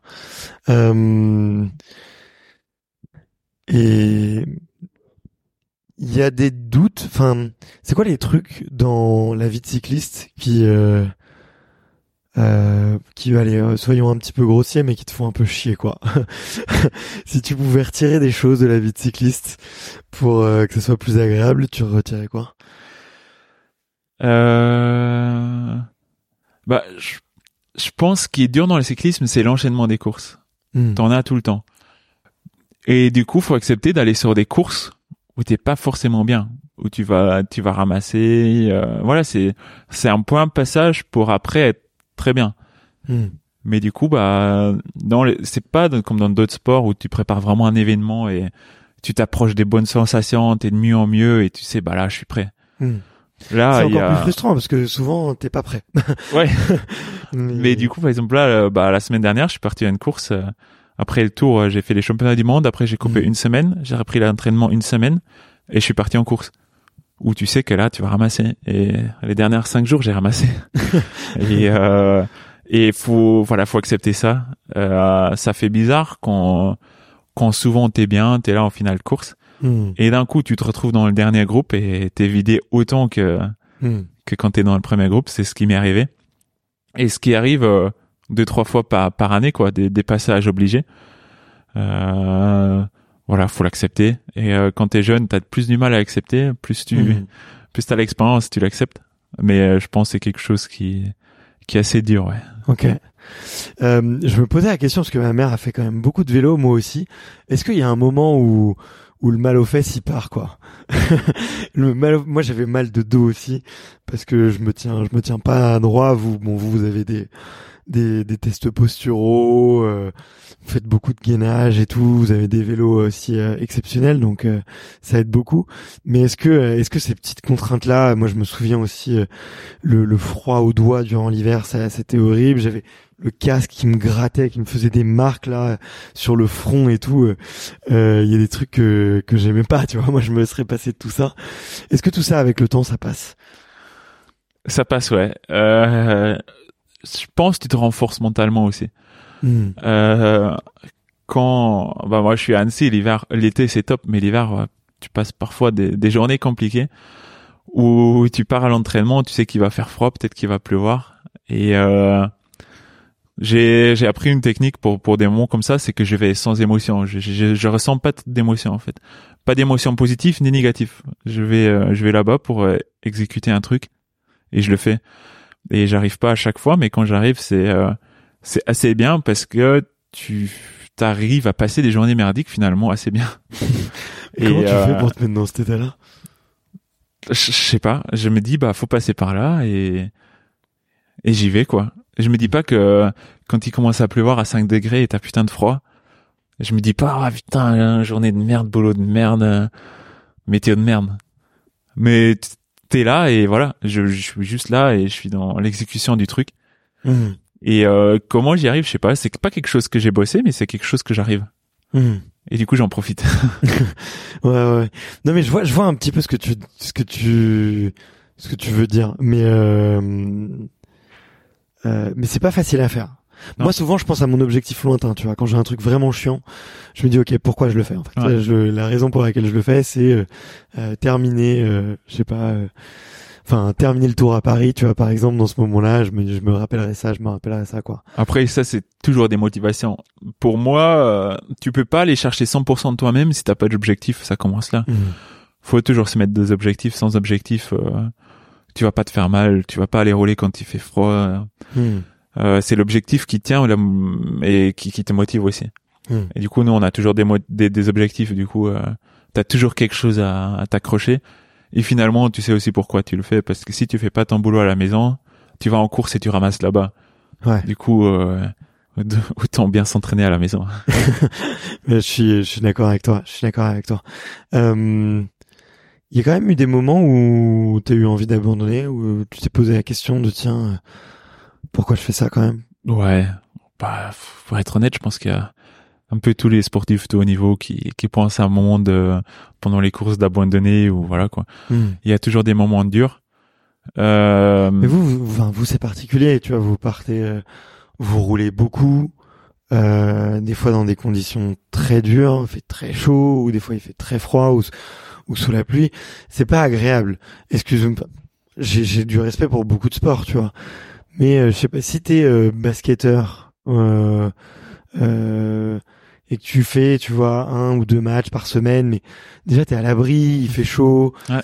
y a du public, euh, tu vois, euh, il y a un shooting photo, il y a plein de trucs qui sont hyper agréables, tu vois, tu rentres le, tu rentres chez toi le soir, euh, t'es pas euh, pendant trois semaines non-stop euh, dans une chambre d'hôtel différente. Euh, avec euh, des tests, avec euh, des des tout ton- tu vois enfin des trucs qui vont pas aussi des fois dans une équipe euh, au bout d'un moment euh, soit les mecs ils te saoulent soit ou tout simplement t'es sous pression. En fait tout le monde est sous pression donc l'ambiance elle est pas bien même alors que même si tu t'entends bien tous les jours. Euh, il y a quand même de- des sports où c'est un peu plus facile tu vois. Euh, Ouais. vous euh, tu vois quand on regarde là je regardais le tour cet été euh, c'est Bah, faisait chaud cet été non? Même nous parfois, bah, même moi, je me demande parfois comment c'est possible. Comment c'est possible de finir un, un Tour de France, par exemple. C'est tellement dur, il y a tellement de souffrance. Et comme tu dis, bah, parfois, tu vois, quand, quand le matin, tu allumes ton télé, et il y a marqué canicule, allez pas d'or. Faites pas de sport. Bah, c'est là où t'as les étapes du tour, quoi. qui démarrent à 14 heures quand il fait le plus chaud. Et quand tu vois les journaux qui disent qu'ils sont en train d'arroser les routes parce qu'ils sont en train de fondre parce qu'il fait trop chaud. Et toi, tu vas faire ta course, tu te dis, mais Ouais. faut faire abstraction de, de tout ça parfois, parce que par- sinon tu te demandes, mais qu'est-ce que je fais là? Mm. Euh, Pourquoi je fais ça? Et euh, et tu sais, quand tu as fait un grand tour, tu sais que ça tient. Tu sais que tu es capable de le faire. Ça, c'est déjà très important de le savoir, parce que tu passes par des moments en deux ou troisième semaine, tu te lèves le matin et t'as l'impression que t'as même pas la force pour descendre pour aller prendre ton petit déj. Et finalement, bah t'es, tu vas dans le bus, t'es, t'es somnolent, t'es, t'es- fatigué quoi. Hmm. Tu sors du bus, il fait méga chaud. Tu te dis mais c'est impossible. Tu pars sur ton vélo et tu le fais. Hmm. Et c'est ça qui est incroyable. Et même ce qui est incroyable, c'est que même en troisième semaine, ça arrive de battre des records de puissance. Alors qu'en soi, c'est pas du tout logique parce que t'es dans un dans un état de ouf quoi. T'es tellement fatigué, mais une fois la course lancée, c'est aussi apprendre à gérer les la fatigue quoi. Hmm. Souvent quand tu pars le matin, tu pas les premiers 10 kilomètres, t'as tellement mal aux jambes, c'est c'est horrible. Ouais. Et plus l'étape elle T'arrives avance, sur ton vélo, tu boites, euh, t'as ouais, t'as vraiment mal aux jambes. Et plus l'étape elle avance, de mieux en mieux ça va, jusque parfois à la fin tu fais des des records de puissance avec des excellentes euh, sensations. C'est pour ça faut faut accepter, faut surtout pas se mettre de barrière.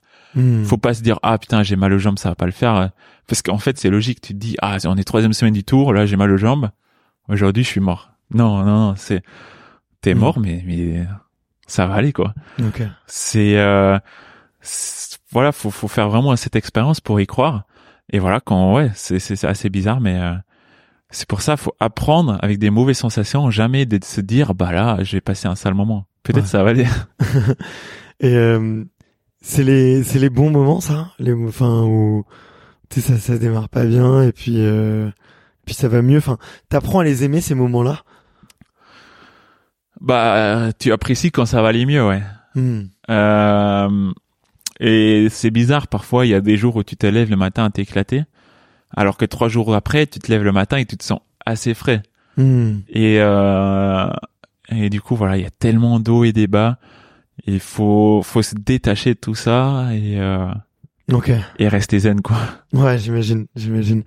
Euh, mais waouh, waouh. Euh, mais c'est en plus du mal de jambes, il y a, d'autres trucs. euh, je sais pas le le matin là. J'ai bien aimé quand tu racontais ce mat le matin où ouais t'as même pas la force d'aller au petit déjeuner. Tu sors, il fait chaud. Euh, c'est quand tu, tu regardes tes coéquipiers, ils sont dans le même état en plus, j'imagine. Tout le monde est dans le même euh, dans le même lot, quoi. Qu'est-ce que vous vous dites vous entre vous à ce moment-là?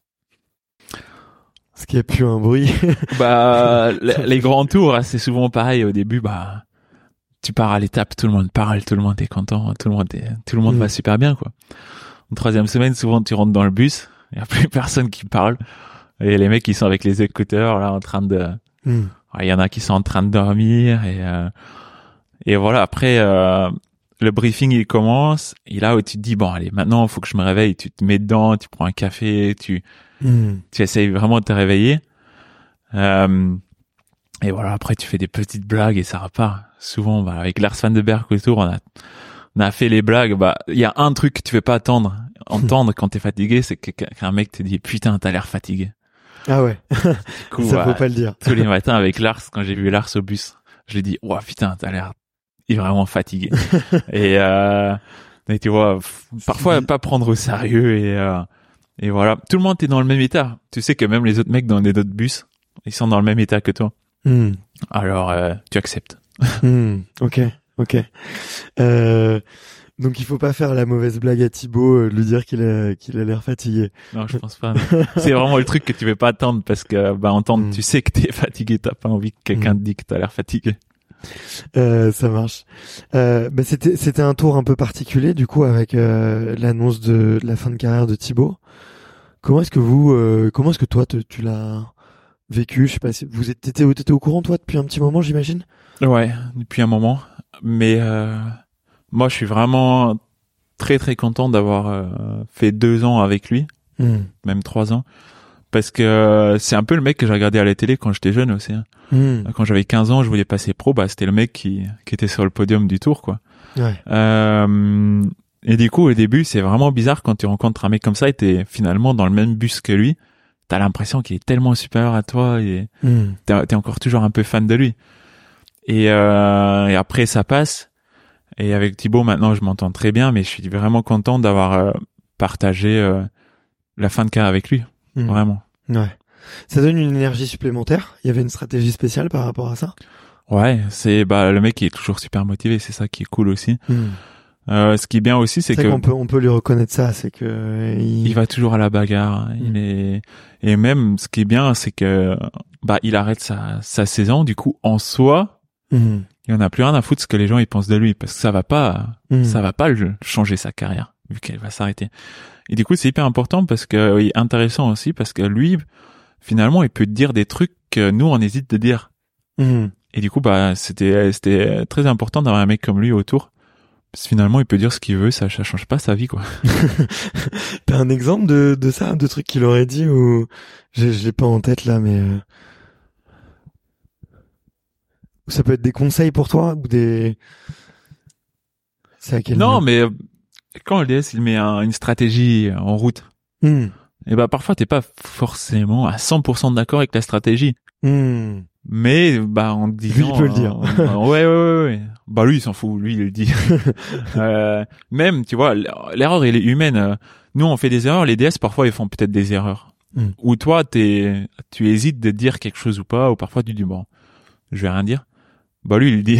et, euh, et du coup, c'est, euh, ça, ça rajoute vraiment de la valeur, je trouve. Ouais, ok. Et hum, ok, ok. Non, mais c'est c'est hyper intéressant. En tout cas, c'était très émouvant euh, cet été à voir, euh, et c'était cool. Euh, Enfin, on, on sentait que, en tout cas, du en tant que spectateur, on avait l'impression que toute l'équipe, ça, ça donnait une énergie supplémentaire, euh, une espèce de source de motivation. Euh, alors forcément, le, podium, euh, enfin le maillot jaune était impossible à aller tirer, tu vois, mais euh, et puis les victoires d'étape étaient très très difficiles aussi à aller chercher, mais euh, qu'il y avait un espèce de panache, euh, tu vois, euh, à la française, euh, tu vois, d'aller euh, d'aller faire euh, des coups d'éclat et de faire des belles choses. Donc c'était c'était pour le spectacle, c'était cool, tu vois. C'est et je pense que c'est important dans un vélo, comme tu l'as dit, qui se professionnalise, dans lequel euh, euh, tout devient hyper strict, hyper carré, calculé. Qui a un peu de, de la grinta, un peu d'imprévu, tu vois. Et le public, il aime ça aussi, quoi. Ah, le public il aime ça et nous on aime ça aussi. Euh, comme j'ai dit, il y a- dans le vélo, je pense que t'as 90% de souffrance. Tu t'accroches, euh, Mm. tu t'accroches pour faire ton boulot. Et du coup, ces moments-là où tu, tu kiffes sont quand même très rares finalement. Les leaders, ils en ont plus parce que eux, finalement, ils ont parfois vraiment la, la fin de course qui est qui est émouvant et voilà, il y a vraiment de l'énergie quoi pour pour Mm. aller chercher un résultat. Parce que nous, on a on a moins. Mm. Du coup, euh, faut jamais oublier de se, vraiment se faire plaisir, euh, plaisir sur le vélo. euh, parfois, on oublie un peu ça. Et c'est assez intéressant. J'ai rencontré un mec il y a pas longtemps, Kylian Brand, qui fait du vélo aussi, Ouais. mais du vélo complètement différent que nous. Je l'ai interviewé, ouais. euh, Ah ouais? ouais, ouais. Et du coup, euh, Et dans le coin, ouais. j'ai eu euh, j'ai eu la chance de rouler avec lui et maintenant euh, faire de plus en plus de, de trucs avec lui. Et c'est- c'est c'est tellement cool de voir que lui aussi il fait du vélo. En soi, il fait la même chose que nous, il fait du vélo. Mais de voir, c'est c'est tellement un autre point de vue euh, de faire du vélo. Mm. Et euh, Lui, c'est l'autre extrême, quoi. c'est l'autre Il extrême. fait des films. Mais, euh, mais voilà, ça reste toujours du vélo, quoi. Ouais. Et du coup, c'est c'est méga méga intéressant aussi de de voir ça. Et tu te dis parfois, euh, tu vois, maintenant, euh, il me dit, euh, je- moi, je fais toujours un peu les mêmes calls, les mêmes tours et tout. Mm. Du coup, la dernière fois, on a fait un repas ensemble. Il me dit, putain, vas-y, je te donne des parcours à faire. Du coup, il m'a donné des parcours avec des des plus petites routes que bah tu trouves pas comme ça. Mm. Mais vu que lui, il connaît tout, bah j'ai fait ça et voilà, j'ai je me suis dit putain cool, j'ai j'ai kiffé la sortie quoi. Ouais. Et euh, du coup, euh, c'est bien, il m'a il m'a rafraîchi un peu mon mon mental quoi. Bah, c'est bien. En tout cas, c'est cool que vous soyez rencontrés et que que vous vous apportiez, tu vois, euh, mutuellement. euh. C'est sûr que si tu veux les bons chemins, les bons spots et tout, je pense que lui, il doit être euh, très très très calé, quoi. Ouais, je pense qu'il connaît plus ou moins tout autour d'Annecy. Ouais. ouais, ouais, bah, c'est clair, c'est clair. Euh, je me, je me posais aussi, tu vois, là, vu qu'on parlait un petit peu du tour, euh, est-ce qu'il y a des jours où l'ambiance dans le peloton, euh, elle est un peu plus euh, friable, tu vois, un peu plus tendue, ou comme vous êtes un gros groupe, euh, tu vois, il y a eu euh, cette année, il y a eu quand même, euh, il y a eu quoi, deux journées, deux étapes où il y a eu des grosses chutes, euh, il me semble. Est-ce que ça se ressent, tu vois, que l'ambiance des fois elle est stressée au global? Ouais, c'est clair, ça, ça se ressent. Euh, L'année dernière, c'était extrême parce qu'on avait une étape de à Roubaix, une Mhm. étape de pavé qui était hyper important, mais qui était hyper dangereuse finalement. Où euh, ouais, c'était euh, tout le monde savait que ça va être une journée de folie avec beaucoup de chutes et beaucoup de dangers. Hmm. Et là, tu le sens. Et tout le monde t'est stressé au départ. Tout le monde t'est tendu. Euh, T'as pas envie de. Le pire, c'est que tu vas au départ et tu sais qu'il y a de fortes chances que bah tu tombes fort. Et de faire abstraction de ça. Et tu vois le danger, mais quand tu fais trop attention au danger, tu tu t'y vas pas à la bataille. Et tu peux pas faire ton boulot comme comme il le faut. Moi, c'est souvent euh, bah comme cette étape-là, fallait que je place David Godu. Euh, pour le placer, c'est euh, tu vas là où c'est le plus dangereux dans le peloton, quoi, ou là où ça frotte le plus. Et euh, et du coup, c'est des des journées où tu vas un peu à la au, au contre truc que t'as envie en fait. T'as pas envie de tomber, mais il faut l'accepter. Des jours comme ça, tu tu acceptes que la la chance de chuter elle est assez élevée. Ouais. Ouais. C'est dur quand. Ouais, moi je trouve que c'est quelque chose de de compliqué à Hmm. à gérer. Euh, Il y a des moments clés dans la course où où tu sais là là faut être placé sinon ta course elle est finie. Hmm. Mais le problème c'est que tous les 150 mecs ils savent qu'il faut être placé et t'as peut-être la place pour 20 mecs. Du coup c'est un truc qui est impossible. Hmm. Et du coup bah il y a forcément des chutes, des bah là c'est c'est ça frotte assez sale. Et euh, c'est assez dur de se dire que voilà, là j'y vais, j'accepte de tomber. Hmm. Ouais. Mais faut le faire. Si le moment où tu le fais plus, le moment où tu te dis bon là j'y vais pas parce que c'est dangereux, je pense que c'est le moment où ta carrière elle prend un, un, un déclin quoi, Ouais. vraiment négatif. Ouais, ouais, ouais. Je- C'est, c'est marrant que tu parles de ça parce que justement, euh, j'en dis- discutais avec un grand skieur qui s'appelle Antoine Deneria, tu vois qui c'est? Champion olympique en, en descente. Ouais, en descente. Je dis, j'espère que je dis pas de bêtises. Antoine, si tu nous écoutes, ne m'en veux pas. Euh, mais tu vois, bah lui, il a eu son titre et quelques, euh, et juste la saison Euh, la saison d'après, une des premières courses, il fait une grosse grosse chute et, euh, et jamais il va il va revenir, tu vois, parce que il était à 130 km/h sur les, sur les skis euh, au moment où il, il part dans le décor, tu vois. Et, euh, et depuis, il le dit, trop peur quoi. À chaque fois qu'il commençait une course, la boule au ventre et du coup, il arrivait plus à, y aller quoi. Et ouais, du coup, au bout de deux saisons, il a mis il a mis fin à sa carrière parce que ça revenait pas. mais je le voyais pas aussi de manière aussi franche dans le vélo, quoi. Que c'était euh, aussi important d'être. Euh, si, si, bah, il y a toujours des, des points stratégiques pendant les courses, hmm. euh, des, des points où il faut vraiment être placé, surtout dans, en Belgique où tu fais les monts, vraiment des, des, des petites routes.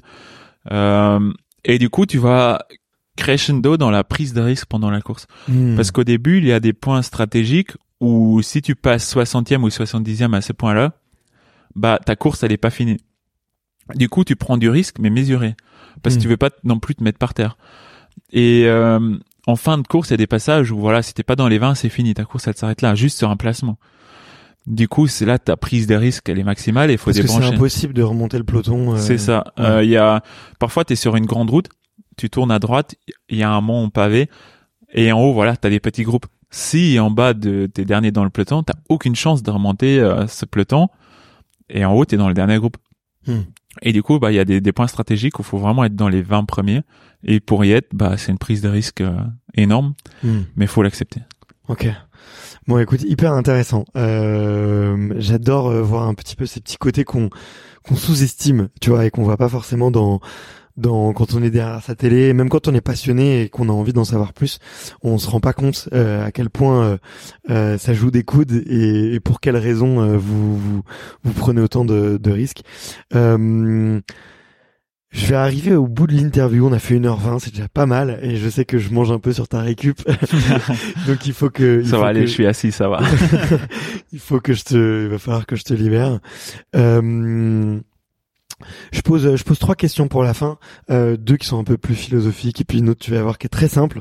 Euh, la toute première, c'est qu'il y a beaucoup de jeunes qui nous écoutent, euh, qui sont dans les filières de performance, et du coup, je voulais te poser la question de quel est le, qu'est-ce que tu aurais fait différemment? Est-ce qu'il y, a un conseil que tu as mis en place peut-être un petit peu tard, que tu voulais pas trop écouter quand tu étais jeune, euh, et en fait tu l'as mis en place un peu plus tard et, et ça a fonctionné pour toi? En, en gros, j'ai eu beaucoup de chance comment tout s'est déroulé. Je mhm. pense c'est de la chance, mais c'est aussi un peu euh, parce que je le voulais comme ça. Euh, D'abord, quand j'ai commencé à, à, Chambéry, dans le centre de formation, euh, j'avais 18 ans. C'était la première fois que je suis parti de la maison. Je suis allé à l'étranger, vivre une vie, euh, ouais, tout seul. Tu te retrouves tout seul à 18 ans dans un truc où faut tout gérer. Mhm. C'est c'est assez compliqué, mais ça m'a beaucoup beaucoup appris pour pour la suite niveau social surtout. Et euh, et j'étais professionnel, mais j'étais j'ai encore profité de la vraiment de la vie quoi. Hmm. J'avais une vie normale d'étudiant, euh, mais je me suis bien entraîné, j'ai fait attention à la récup, mais j'avais encore cette vie là. Du coup, je suis un peu passé par toutes les phases de vie, euh, du lycéen à l'étudiant et au sportif pro finalement. Hmm. Et je pense que c'est quelque chose que aujourd'hui il faut faire attention de pas tomber trop tôt dans dans la profialisation, il y a assez de temps après pour vraiment euh, optimiser tout à 100%. Parce que je pense qu'il y a pas mal d'athlètes qui, à 30 ans, se rendent compte qu'ils ont loupé une partie de leur vie. Hmm. Et du coup, qui veulent reprendre cette vie-là. Et souvent, ça, ça finit pas très bien. Hmm. Euh, du coup, moi, je trouve que il y a vraiment dans la vie, il y a, il y a des moments pour tout. Mais il faut vraiment euh, profiter de chaque instant et, et mettre les bons moyens au bon moment. Ok mettre les bons moyens au bon moment ouais. et prendre le temps. C'est ça. Ok, super bien. Euh, à l'inverse, si tu voulais dire un petit mot euh, euh, à ton toi de 50 ans, tu vois, et que tu avais envie de lui dire, si tu pouvais lui demander quelque chose, tu vois, à ton futur toi de 50 ans, qu'est-ce que là tout de suite, tout de suite, ça te permettrait d'apprendre quelque chose sur toi que que personne ne sait encore.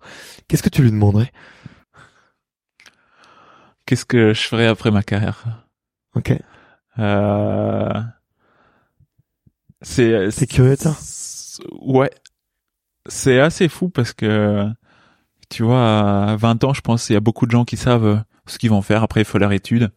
ils rentrent dans un schéma de travail. Mhm. Voilà, ils sont dans le schéma. Plus ou moins, parfois ça change de boîte, mais ça reste dans dans la même dynamique. Nous, on est dans un truc où à je sais pas 30 ans, 35 ans, bah tu commences un tout nouveau truc quoi, un truc Mhm. que t'as jamais fait avant. J'ai jamais vraiment bossé. Je sais pas ce que ce que c'est vraiment de d'aller à 8 heures au boulot, de rentrer à 17 heures, de plus avoir toutes ces contraintes sportives Mhm. euh, d'avoir une vie euh, comme ça. Je sais pas, je sais pas vraiment ce que c'est. Mhm. Du coup, euh, j'aimerais bien savoir euh, comment ça se déroule après. Ok. Il y a des, il y a des métiers? Tiens, t'aurais fait quoi euh, tu, tu sais pas si, si t'avais pas été cycliste? Est-ce qu'il y a des métiers comme ça où t'en as entendu parler, tu te dis ah tiens peut-être ça, ça aurait pu être cool. euh. Bon, moi, j'ai tout mis sur une carte. Hein. J'étais tellement. euh, en vrai, j'avais de la chance de vraiment savoir ce que je voulais, Mhm. mais je le savais à 100%. Et ça aurait pu pas marcher. Et là, fallait s'orienter vite. Mais j'ai eu vraiment cette chance de savoir ce que je voulais. Ça, c'est c'est- c'est super cool d'avoir ça. Bien sûr. Euh, et maintenant, je je pense que j'aimerais bien rester euh, soit dans l'aspect performance ou soit euh, prépa mentale. Ok. Le bien-être, le bien-être de l'athlète peut-être aussi, parce que je vois, bah, ça, ça se voit des athlètes euh, à la dérive qui qui oublient finalement un peu euh, que à, côté du sport il y a, il y a autre chose. Mhm. Et euh, et comme j'ai dit, euh, moi numéro un c'est d'être heureux et heureux et performant. Ok. Ça marche. Euh, la toute dernière question que je pose, c'est un passage de micro. Euh, J'aime bien aller de, de copain en copain, ou tu vois sur les recommandations, euh, comme tu vois effectivement j'ai pu euh, le faire avec euh, Marie-Laure et Caroline avec euh, toi. Euh, et c'est de savoir quel est le le le prochain sportif. Ça peut être un cycliste, ça peut être une cycliste euh, que tu me recommandes d'aller interviewer justement pour parler un peu euh, euh, performance, euh, découvrir un, découvrir un peu sa vision du sport et sa, sa façon de faire. Je pense à un mec euh, Kylian Brand Mhm.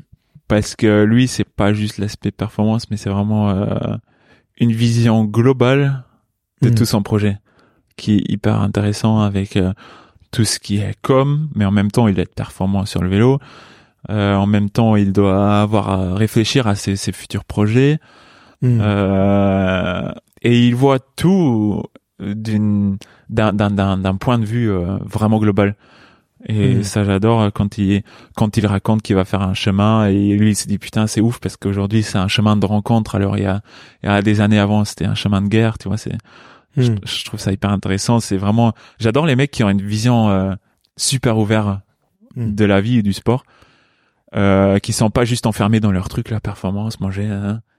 et euh, je pense que là il y a pas mieux que que lui Ok, ça marche. Bah écoute, comme je t'ai dit, je l'ai, je l'ai déjà eu, mais je t'enverrai l'épisode avec lui. euh, tu l'écouteras. Il est, il était cool. Il était très très cool. Euh, et ben écoute, merci beaucoup, Kevin. Je me suis régalé. Euh, je crois qu'il a arrêté de pleuvoir en plus de- dehors.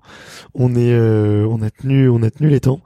Euh, merci infiniment. Je me suis, euh, je passais un super moment. merci à toi avec grand plaisir Salut.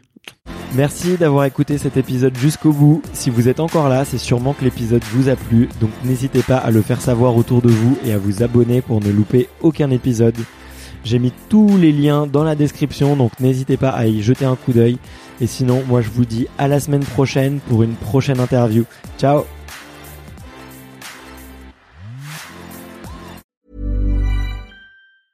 Hey, folks, I'm Mark Marin from the WTF Podcast, and this episode is brought to you by Kleenex Ultra Soft Tissues, your ally to help tackle your allergy symptoms this season. I love the change of seasons, but nobody loves pollen and all those other things floating in the air that make you sneeze during this nice weather. Kleenex Ultra Soft Tissues are hypoallergenic and allergist approved, so fight back against watery eyes and runny noses without worrying about irritating your skin. For this allergy season, grab Kleenex and face allergies head on.